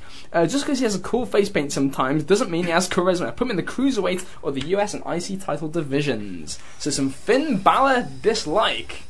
And, and, a, and a, a general vibe a couple of times during this podcast of, of not necessarily dislike of smaller wrestlers, but a sense of them having a very much a, a ceiling, if you like. It's very New Yorkish. It is very New Yorkish. Man, isn't it? That all being said, uh, I'm I'm sort of loath to criticise too much because I, I haven't seen you know lorry loads of the stuff he did in, in New Japan. In fairness, but I think there are some some shreds of truth to what the emailers have, put out there. From from what I've seen, I've I've seen enough matches to find several of them disappointing, and maybe that's because of the way he's been been pitched to me by by other people. I maybe I've expected too much. In particular, say. Um, Balor Nakamura, I, I, thought that was underwhelming to be honest. And again, maybe that's because I've set the bar too high in my own mind. Um, that the the knock on, on charisma is, is something I sort of concur with because it's almost this sense of, um, and I'll, I'll, mention Jeff Hardy here. this sense of let's get some face paint on a guy, and all of a sudden he exudes charisma. I don't get the the demon gimmick. It all seems very contrived. I don't. got Jim Cornette in the room with us. it is. I, I, I, I, I, I, don't. I don't. to get to the Young Bucks later. Oh, oh yeah, we'll get to them and their super kick party. Um, yeah, yeah, it doesn't come across to me as very charismatic. You guys have seen more of his stuff from New Japan. You can possibly argue the toss on that one. Uh, in much the same way that I looked at Jeff Hardy, and not once did I look at him and think he was charismatic. Oh, you're wrong about that. Hence the, hence, hence, hence the charismatic enigma. I, I will quote Bill Smart and say we all do have our opinions, and you're entitled to your wrong opinion. um, yeah, first of all, Jeff Hardy, he couldn't cut a promo, but he fucking pissed charisma. He fucking walks around. Oh, he bobbed his head around and walked like he had not the, the bob, not the bob, and not anything like that. Just his natural it's natural charisma and something you would know nothing about, Carl. Let's not get personal now, gentlemen. Finn Balor, let's stay on course. So for beers on taste of charisma than your soul. Shut up, Carl. I ain't got a microphone. Um, no, but I yell at clouds. um, yeah, Finn, though, I want to like him. I do like him, but I've been very un- underwhelmed since he's come to the E. I mean, give me one blow-away match. It's a question. Well, it wasn't rhetorical. Well, that, that, that, Neville is the, is the yeah, one I come yeah, up with from Neville, NXT. Yeah. I was going to say that, Yeah. that that's what I'm So asking. long ago, I can't remember. Yeah. Maybe January last year. in, in the way Kieran sort of phrased it, I'm, I'm, I'm waiting for the contrarian argument for, for you guys sort of point to me saying, no, Carl, this is why you're wrong with, when it comes to Finn Balor and watch sort of X, Y, and Z. Well, that's not coming from me. Um, I'm I'm not. I've never been a big Balor fan, and it goes back to gee, you can tell the world I'm so salty. I in, when he was in New Japan, I couldn't stand Prince Devitt as a babyface. I thought he was so fucking irritating with his stupid little arms out, wings expression. Oh, I fucking After- after- yeah, well, the, the, the music was fine, but that pose, it's like he just looks like a dick. Is is I, there's something about him? He just seems very plain. He's I got, didn't. he's got a fist pump now, though. you go, Come on, get in. Fucking have it. And I, as, as a heel doing the heel rock and roller stuff, he was much more tolerable because he was doing the, he was just like a motor mouth asshole heel, and I thought that he was good in that role. As a babyface, I've never liked him. I've never liked I, much in the same way. I don't like. It's not I don't like it. It's cool when it comes out with you know, the, the atmosphere and the music and the face paint and all that stuff. But again, it's just like so. Why does he do it? He's just a bloke. He's an Irish bloke who talks like Jack the Lad, and then he just he dresses up in his Halloween costume and he's a demon. It's I yeah, I don't know. It's like I'm not saying that it's not fun or whatever, like. It's, uh, but again, it's one of those things. You mentioned the word there, you and You want to like him. I like him, but I certainly don't love him. Mm. The, the, the demon stuff as well. It's okay. The first time he did it, it's like, oh, that's cool. Don't know what it means. Mm. Doesn't really matter. Then he does it again. It's like, oh wow, that's the same. It still doesn't mean anything. So fucking what? He's going to get Kevin Owens. Is he going heel? Is he joining? Uh, because he comes out with Balor Club International. He does the fucking rip off. Ah, yeah, and that annoys the shit out of me. That's Kevin Nash. He's rolling in his grave that they're doing the Too Sweet sign. he, yeah, he does that shit. It's like, okay, so it's, there's no originality. Okay, you had a fucking NWO knockoff group in New Japan. Taking it, uh, and no one knows. Which, which, by the way, did decrease business in New Japan. Yeah, yeah. anyone that's paying attention. yeah, but the people who bought T-shirts mostly don't haven't watch seen New it. Japan. That's what I'm saying. Yeah, I fucking hated that. Um, Club. So uh, yeah, I mean, I want to like him, but I've been very underwhelmed by his matches. Get charisma. He proves that you know that not every Irishman speaks like Conor. Probably will be better off going heel. Maybe double turn. I'm calling it now. I'm having a prophecy right here on the show. Live. I'm going to fire one out. Yeah, double turn. double, I'm going to fire it all over your faces. Get ready for this. um, it's uh, yeah. Seth goes face. Balor goes heel, and it's the new club. Yeah. All right, gee, Wrap, wrap up the Balor discussion. Are, are you going to be the uh, the voice of reason here that, that falls in line with what I guess people think is the grain? Praise for Balor.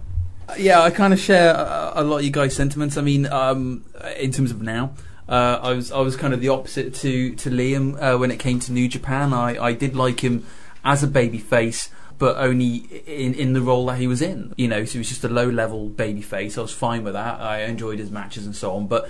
I saw the glass ceiling on him with that character, and and then as you said, once he once he turned heel and became you know the the real rock and roller, you know, he, he kind of developed a little bit more something, became a little bit more free talking, and, and yeah, okay, he's, he's not freaking Mick Foley or Austin or anything like that, but he certainly developed.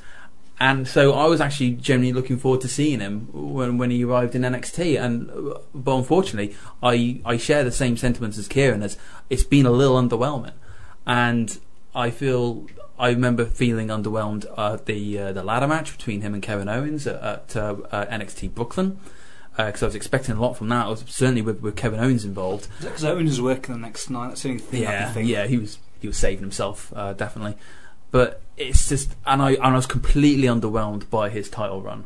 I think once he does turn heel, which I I, I agree again agree with Kieran, that is going to happen sooner than later. I think there will be a bit more of a movement. There there'll be there'll be uh, there'll be a little bit more personality there. Uh, maybe try and give some uh, credence to uh, and reason for um, uh, having the face paint and so on. If he's actually going to do it, because he hasn't done it yet so far. In New Japan, the last his last show was at Wrestle Kingdom. That's when he first came out with the paint coming out looking like a zombie kind of a Yeah. thing, dragging the belt to the ring. It's like Yeah. you're the real rock and roller. Why are you dressed like a zombie, Zombie, like yeah. a fucking belly? Yeah, I hated that. Yeah, Again, it's one of those little things about David. I just don't. It doesn't it doesn't do it for me. You mentioned about this sense of, of sort of being underwhelmed by him. I haven't seen Raw yet this week, but Hmm. from what I understand, the, there was a bit of a. The entrance looked a bit misplaced in the sense of it obviously hadn't gravitated to the rest of the arena in the same way it does with the NXT crowd.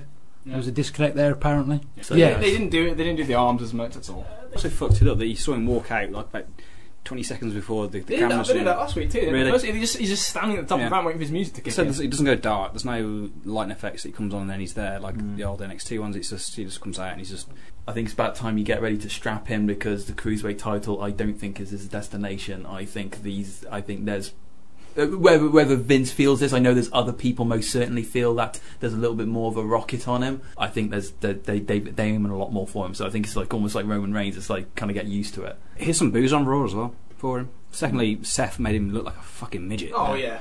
and and, That's and, and promo, absolutely smoked him on the mic, and that's a sad state of affairs. Um, but yeah, he just comes out there and he's a little. He's I I do see. generic statements in his promo. He's just such, and Yeah. he's just little. Kind of see they want to push him as like this little, Yeah. the little, you know, the underdog baby face. I don't think that'll last long. If he's pushed in the role, they will. re- re- I think he will get a backlash because I don't think they'll give him enough to actually pay it off. That's when he'll go heel. Yeah. Kind of uh, wind back a little bit. Just when you were mentioning the comparison with Jeff Hardy, because you were just you were mentioning that. Um, Jeff Hardy's actually an interesting one because he was someone for a long time where I actually had this kind of polar opposite opinion of him, where everyone seemed to like him and I didn't. During, during his first run, I didn't. I certainly didn't see anything in him when he was in TNA, and funny enough, I didn't see anything in him when he went back to TNA either. and and watching him when he returned, and that entire run up until he decided he he needed to uh, go again. Like I, I was fully on board with him. I, I suddenly saw. I'm not, I'm not going to turn around and say he was the next Shawn Michaels. Uh, absolutely not. But I saw something in him and go, man, this guy could be the guy. And I caught myself getting really behind him and actually being genuinely like pissed off when he when he said, "I'm going to go away for a bit, but I'll be back." And we're still fucking waiting years later. And I was You're like, "Damn." still like- And You I got lost like- on the way. and It's I like was you and your dad. I'm Yeah. going to buy some cigarettes. and, and I'm like, and he the thi- never came back. and the thing is, like, he says like he's gonna fucking come back, whatever. But like, it's like, and, I, and I'm sure I'll pop when he does come back. But it's not the same guy. It- obviously, he's not going to be the same guy then. He had his time, uh, and it's like I'm pissed off that he left because he, he was fucking on it. Anybody Thriller on TPWW forum says Kerwin White seriously had some incredible potential as a gimmick if they would have just let it breathe a bit and let it take a dark turn to where Kerwin uh, would start claiming discrimination when things didn't go his way. I really wish that would have panned out. Kerwin White. Jesus. I, this is against the grain. Uh, That's a troll. Come on. when when we when when it first came about, though, I remember when he announced his name was Kerwin White. Kieran, you thought it was like the funniest thing ever. You thought this was great. Come on. the, the idea of him claiming reverse discrimination against you know oh these minorities being you know considered too much. Yeah, What about the white guy? appeal against the Rooney ru- rule and all kinds of stuff you do. Um, I really can't remember too much about it, but it's a hilarious name, and uh, racism is funny. So reverse racism's even funnier. Uh, Neil Robinson on the Facebook page says this is a strange one, but for me it's Power Slam magazine. Uh, don't get me wrong, in the mid '90s it opened up a lot of people's eyes to the inside workings of the business and introduced the whole world of wrestling outside of WCW and the WWF. But the editor in the magazine was one of the biggest smarks in the business, one of the prime examples of a bandwagon jumper you'll ever see. Was all over Chris Jericho's dick in '98 and hated him in 2001. The way he would write up match reports and throw in hilarious tidbits like Hogan pinned Savage with the leg drop of Doom TM, or Cena hit the five moves of Doom TM and got the win with a no pressure STF. In fact, it was his blatant anti-Cena agenda that finally put me off the magazine. It got to a point in around 2009 where it sounded like the guy actually hated wrestling. So I keep putting out a magazine about something you hate. As I said for a while, it was an eye-opener, and I could forgive all of the crap that came later if it wasn't for that total and utter irrelevant, no mark stately Wayne Manor's column. What an absolute oh. waste of a Oh. wank that guy was. He's a cunt bubble. Waste of a wank, you know. I know. That. I don't know. Yeah. Oh no, I'm not on board with that phrase. No. A waste of a wank w- would suggest he knocked one out reading Stately's. Uh, yeah, to then, to then have sort of and I wanker's think- remorse. I think, oh, that really wasn't very hot. No. Moving away from masturbation, or as I'm told the women call it, flicking the bean. Is it really against the grain to dislike Power Slam? Because I always hated it. Thought- Always? yeah, I thought it was a terrible publication. Absolutely awful. I didn't. There was no redeeming features to it at all. I couldn't stand most of the opinions in there. Didn't like it one iota. No, never. No. Not even when you were young. Because the thing is, when I was younger, and, and this was the most inside information I would get was Power Slam magazine. I loved it up until around the year 2001, I want to say, when actually it kind of coincides when I started subscribing to the Observer and Wow. realizing how much of it was Wow. being pulled, was being pulled from the Observer. Apart from the opinions of Fin Martin, is the fellow who's being mentioned here as the editor. Okay. Yeah, the um, yeah, like you, when it was uh, the first source of, of proper information, when you didn't realise it was just plagiarised off uh, melts.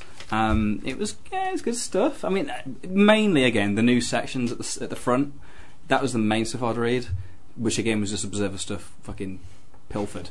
So um, a lot of the shit did really annoy me. I did like the little, the TM in brackets though. I, I actually stole that. Yeah. Yeah, I still How use about it. Sergeant Slaughter with the S in brackets? yeah, and that, that always confused me. Yeah. Sergeant Laughter, I suppose, I because guess he's so, so. awful. I guess so, but Yeah. No, that, that was kind of, that kind of fell short. That yeah, that didn't make my uh, repertoire.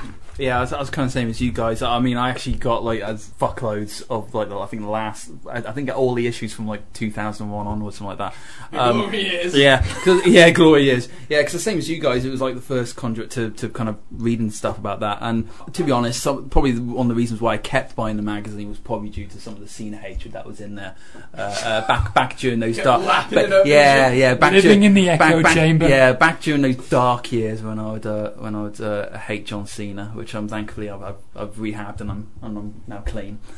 Stately Wayne, he just suck a fuck. It's just he's just, he was just awful. I, I think I think the only reason I kept uh, buying it to read it was one I had I, I really didn't have much else to read, and. Uh, and and also just because uh, I I do like to listen to other opinions even if they just make me laugh.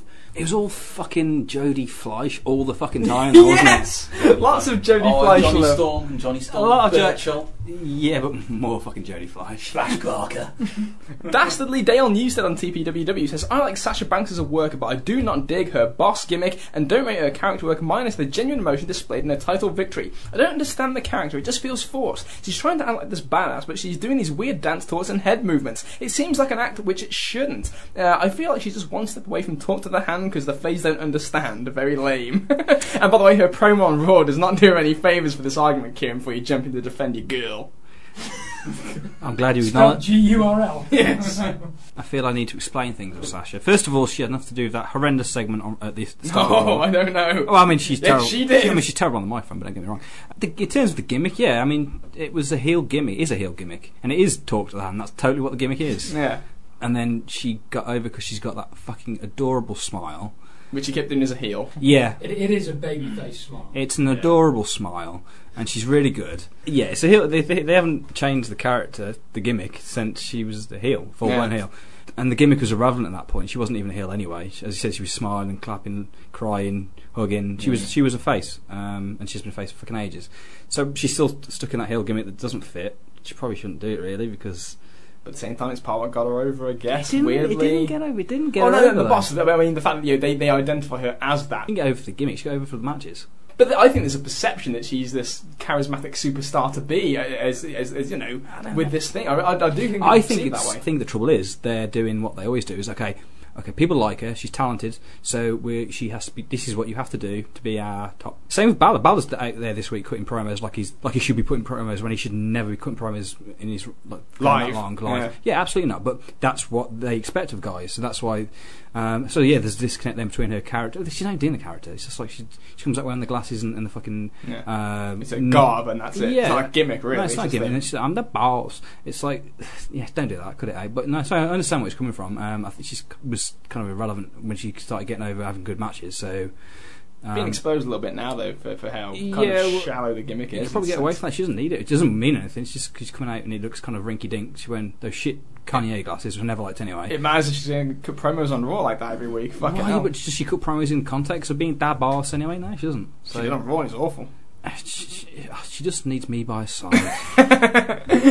Crap will. game, crap game 13 on F4W says independent wrestling fans are too worried about slick choreography and spots that wow fanboys, but what makes money is tough guy credibility slash fake fighting and promos, which indie wrestling isn't producing. A mysterious rhythm on there, WrestlingForum.com says the gymnastic style performing is not even close to resembling wrestling. I hate all the flippy, uh, jumping off the top rope shit unless it's for a finishing maneuver. Give me mat wrestling, hammerlocks and rear chin locks and arm bars. I miss those days. And uh, I guess similarly speaking, but different. Embry found on, F- on the uh, F4W board says the WWE main event style for the last decade plus is incredibly boring. New Japan style is almost as bad. Relatedly, uh, the culprit for this is Johnny Ace, who is one of the most important influential people in American wrestling for the last 20 years, based upon his direct and lasting influence on big match construction.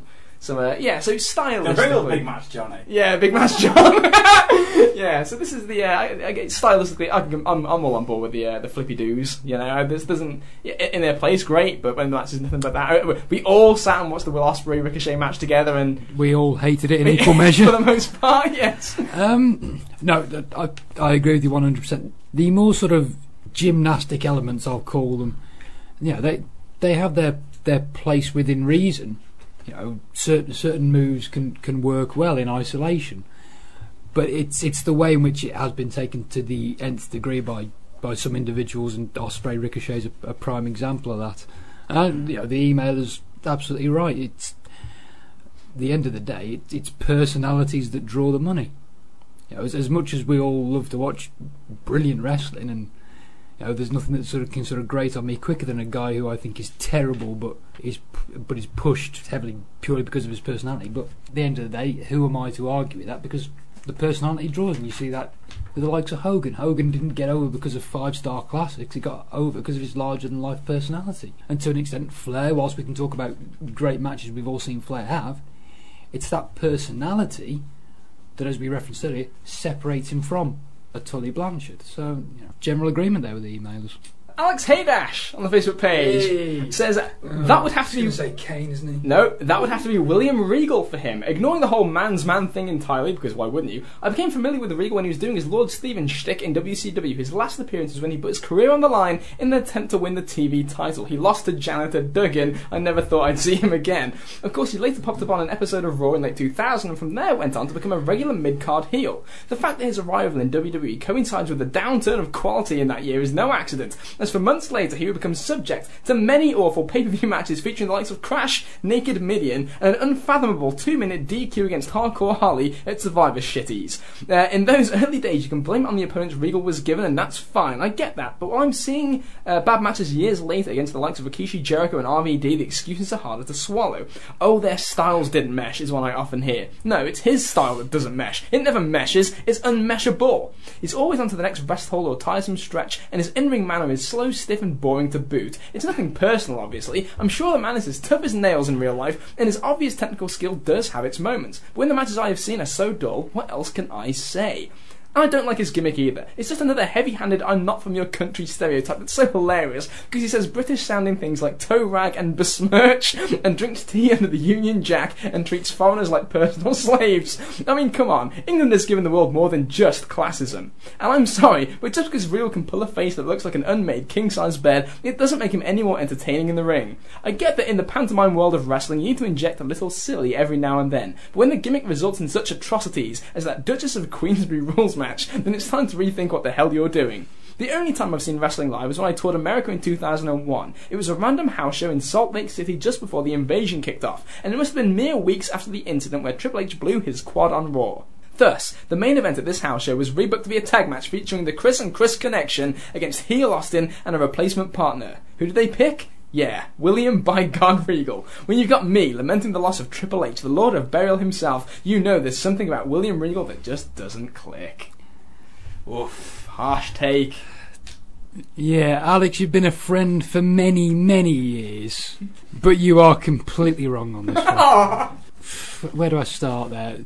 There's six guys he, he listed as his examples there, and one of them he used as a positive for his argument was Rikishi.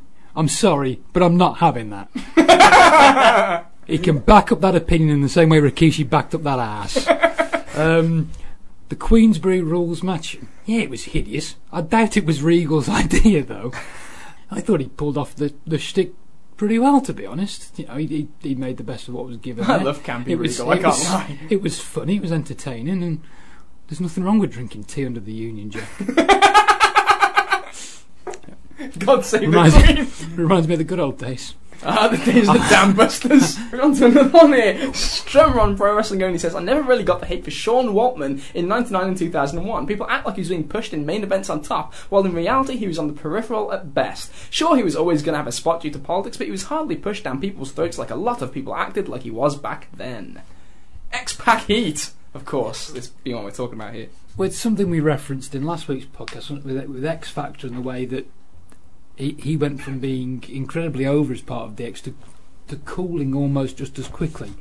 Uh, and it is a really strange one because, you know, during, during these times of sort of X Pac sucks and X Pac he was wrestling for the light heavyweight title. He wasn't be, he wasn't cutting the 20 minute promos and boring people to tears. And, you know, whilst I was never his biggest fan, and I, I could never sort of quantify the, the level of hate he got from certain sections of the audience. It, it did boggle my mind. Yeah, I kind of get it. I mean, part of it, I guess, is because people were like, "Oh, he's so stale. He's so stale." And like, as soon as like he turned heel in like late '99 when they reformed DX, it kind of really seemed to cool him off because he was a pretty hot babyface for a while there. And when when he went heel, and he was just kind of there as a lackey and really didn't do anything after that. I think that's kind of a it's like a bit of a resentment there because things were so quick moving back then. And I guess the idea being that Pac just kind of stayed there with the Yeah. X Pac name long after DX is dead, kind of thing. Yeah, yeah, it's sort of maybe it does stick out a little bit like a sore thumb, but um, maybe we could say that none of it's his fault and it's just that unfortunate association with eight and three eighths.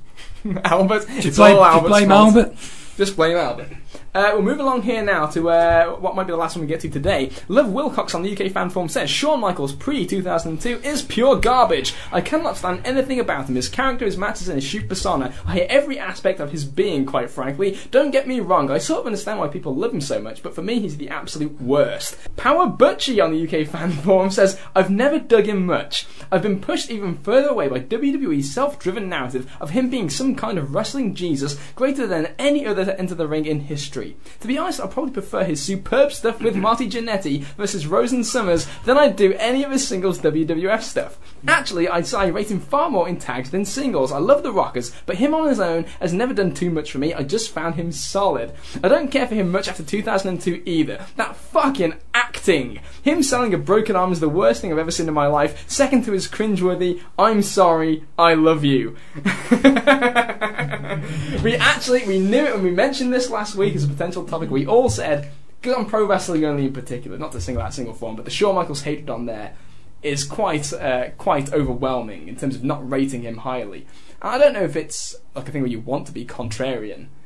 And, and people just believing, you know, stacking up such things side by side, they don't rate Shawn as high. I can't get on board with this at all in terms of Shawn Michaels being just solid. I, I need to hear the argument, I guess, stacking up match by match by match with other people, but I can't see how Shawn can, can lose that argument. Shawn Michaels isn't a wrestling Jesus. He is fucking Jesus. And not fucking Jesus as he's got his. But you know what? If you wanted to, he could, because he's Shawn Michaels. Quite simply the greatest in-ring wrestler of all times. Hit me up on Twitter, and I will personally, personally give you my unedited, unfiltered opinion, just trying to rile my blood pressure and get me angry and take me out of my comfort zone because you know I love Shawn Michaels. I don't love Shawn Michaels because of some homoerotic reason. I love Shawn Michaels because he's fucking awesome And he's hot. and his heart come back today and still have a match of the year at WrestleMania with whoever. Probably, I don't know, someone shit, probably. Even CM Punk. Even Punk. He would make Punk look good. He'd make Punk look like he was a believable fighter. Stupid opinion about the greatest wrestler of all times. Anyone else got anything to say? And uh, and here was me thinking my Austin tirade lacked eloquence. Fuck you, you're wrong! it's basically what you just got there. We, we said this before. Jerry Von Kramer on Pro Wrestling Only wrote this in once before, and I remember saying that I think it's part of the Overrated podcast we did when we started the show, or you know, a couple of years ago. And I just I remember saying that I've got to hear this argument. Uh, maybe maybe it's there somewhere on, on, the board. I, I guess it's again it's just the WWE self-driven narrative thing. It's like okay, no, when you put him on that pedestal, when you actually look at it, is he really so much better than Quadam Sauer, blah blah blah blah blah, whoever you want to compare him with? Side by side. I'm guessing that's it, right? And and they're, they're drawing, you know, star ratings and match preference. I wonder how much of it is the fact that Shawn does have a tendency to rub a certain. There's a section of wrestling fans where, when you're well, at least for me, when I was growing up, there's that it's, it's the, the Bret or Shawn, one or one or the other. You know, There's, there is that split where. If you like Bret's style, then maybe you're kind of inclined not to like Shawn's, or vice versa in some cases. Plus the fact that Shawn was, you know, bit of a dick, bit of a dick. No Bit of a more, dick. no more than Bret. Bit of a dick. Uh, and I understand that argument about Bret or Bret versus Shawn the star, but And Shawn, again, you you gotta think the era of like you know the the star of the promotion being the the Hogan, the Warrior type, and even you know Bret had like a, a likable charm that was a bit more original, and then Shawn, the pretty boy, kind of you know striptease dancing that doesn't doesn't rub everybody the wrong Hang on, way, These, okay, or rub everyone the right way even. Let me say that again. yeah. So that's enough to say the guy But is how vi- average. but look, yeah. Well, that's the thing. The hatred is fairly visceral. I- People saying that he's average. I pretty yeah, sorry, Carl. Carl's Bane's going here, but totally get the Bret or Shawn stylistic thing. But you know, I love Shawn, but I really appreciate Bret. Come on, the amount of great matches Shawn had with fucking lugs, Sid, Sid. Yeah, Survivor Series, yeah. A comment like that just immediately springs to mind. Like, okay, how can you see Hell in a Cell with Shawn and Taker? I can't see how you can say that's a guy that's just solid. You know what I'm saying? That's an exceptional performance no, I think there's against um, the grain, certainly here. I'd agree, and um, I, I'm, I'm someone who does fall into the category of sort of a, a, appreciating both Shawn and Bret. I think maybe I'm, I'm a bit more balanced than in in the sense of I during that time I never really considered either of those two to be like my guy. I was I was never like I was a Bret guy or a Shawn guy sort of thing.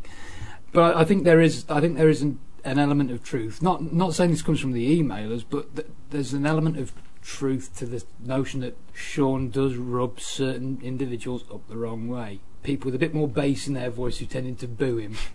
You did see signs that said things like HB gay and Oh, class. you know I'm not, Actually, I'm uh, not- just the, how about how about the days of the HBK equals fag sign on Yeah, Raw in yeah, '97 things like with one guy holding a letter each? I mean Shawn probably doesn't do himself any favours there by kissing Triple H no. to rile up that fan base and that's again where I think a lot of the, the dislike of Shawn comes from the sense of and the loafers. and the loafers. And, and let's face it, you're, you're right, Kieran. There are you can point to plenty of examples where Bret was just as much of a dick as Shawn was, but when it comes to the wider narrative, Bret won out, didn't he? I think that's fair to say. When people generally look back on it, they see Bret as the good guy Yeah. in in the fracas. Yeah, No, they right, do. right, They do. right, wrong or otherwise, that is that is the perception that Bret was the guy who got you know short, sharp shrift by HBK and by Vince, and I think because of that, again, I think that leads to some of the animosity towards Shawn. Me personally, I I can't go along with the the opinion. I I think Shawn was absolutely great. I think, I think he, you know he, he had some matches with some great lugs. Oh, Kevin Nash isn't known for his fantastic matches, but Shawn got a brilliant one out of him on on his way out the door. Yeah. And we've talked about the comeback before. To me, the argument doesn't stack up. Yeah, again, uh, this this requires someone I think to call, maybe call in the show. Power Butchie, call in the show, and we will have the debate. I'll give you my mobile. You can call me direct. and I'll talk about this. and we'll record on it. But I, I think that th- this needs the anti Shawn Michaels mind in the room. To It is such a stupid charge. It does need someone to actually who believes it. Well, again, and, and we'll, we'll get to a, a litany of other ones in part two uh, of this topic. Against the grain, we've had so many uh, thoughts and revelations around the table here today. Barely scratched the surface with like all the feedback we've got here. Like I said, 21 pages, and there's so many good ones to get to, and people keep throwing them in on the forums that I don't want to just shut it off here. So we're going to do part two next week. We've got a lot of things to talk about, including don't worry, Kieran, Bret Hart is going to be called on the carpet just as Shawn was I've here. got, I've got no problem with Bret. I'm not so small-minded to say just because someone is is my hero's arch enemy that I automatically hate him. And just one th- other thing about Carl, you said something about in most people's eyes, Bret Hart was the good guy, Shawn was the bad guy. To paraphrase, Yeah, I, th- I think that's the, the general consensus. and you know what? The Harris brothers thought Hitler was the right guy, A- and and Churchill and Hi- Eisenhower were, were the bad guys. So you know, context really, Carl. There's there is a general rule of thumb whenever someone inserts Hitler into a conversation that that's where the conversation should probably end. And on that note, I want to thank everybody for all the feedback they sent in because we are going to get to more of it. Like I said on next week's show, part two, so many things to discuss. Bret Hart, Roman Reigns, John Cena, all your favourites, Marty Jannetty, tons more. Luke Edwards has got his thoughts, and we're going to get to those as well. Uh, which we're going to chime in with more of your uh, controversial, against the grain, contrarian takes next week. Hope this show's been a lot of fun for you listening. It's been a lot of fun to uh, hear some of them around the table. Very quickly, round the room, without having to go into too much elaboration, what do you think is the most controversial take in your own mind, to your own opinion, personally? Kieran, I think we know yours, but gee. It- It's Carl's gonna hate this. It's a Stone Cold one. Um, it's a Stone Cold one I found just because even though I don't hold necessarily that opinion now, uh, because Stone Cold's a marvelous man, but at the time I understand fully what these people are talking about. I'm a little surprised they maybe still thinking it now. uh, they haven't like realised the same as me. But yeah, I, I, I do agree what their initial assessment was of Austin and their difficulty in in finding him as a as a, as a viable babyface. I, I, I was in that same position, so that for me is the the one for this podcast. Right. Well, first off, I'll lose my phone number. um, secondly, yeah, it's for me obviously the Steve Austin one. I I don't think those people are bad people. I just think they're misinformed, and I think that they are too emotional in their argument about Steve. Oh, hang on a that they just that they just don't appreciate the true greatness of the man. uh, I guess I will probably say the one that I, I find the most uh, kind of jarring was is the one we start with actually is the Austin Tyson thing because Austin Tyson is is you don't hear much. You know, some of these things like the Austin thing. I, I I've heard this before. The, the Shawn Michaels hatred. I've heard it before. You know, Flair. You know, repetitive. We've heard. I've heard that. But I was actually very surprised to hear anybody. Let alone the person who, mentioned the topic be the one to say that he, the Austin Tyson thing just wasn't something that resonated. I'll go with Austin Tyson too because it was just so monumental. So yeah, I appreciate that you know some you know people wouldn't like Shawn for personal reasons. Um, but to not like Tyson Austin, and this stuff about Austin in retrospect, I can't uh, attest to that because obviously lived through it. But anything to do with Austin, nah, man, nah, Not for you. not for me. All right, we're going to get to a lot more next week, like we said. So I want to thank everybody for your contributions. Keep them coming in on the forums, and obviously the better ones we're going to get through to next week's show. So uh, I want to thank everybody for listening, and we will be joining you again next week for more Against the Grain takes. So for G. John Chase, Next week, I will be mentioning my love for the Brawlfall. for Kieran O'Rourke, Rosen Plaza International Drive, WrestleMania week. I'm telling you, Sash, be there, baby. and for Cole Jones. I love you, Steve. I am William O'Rourke, and we are out of here. Talk to you next week.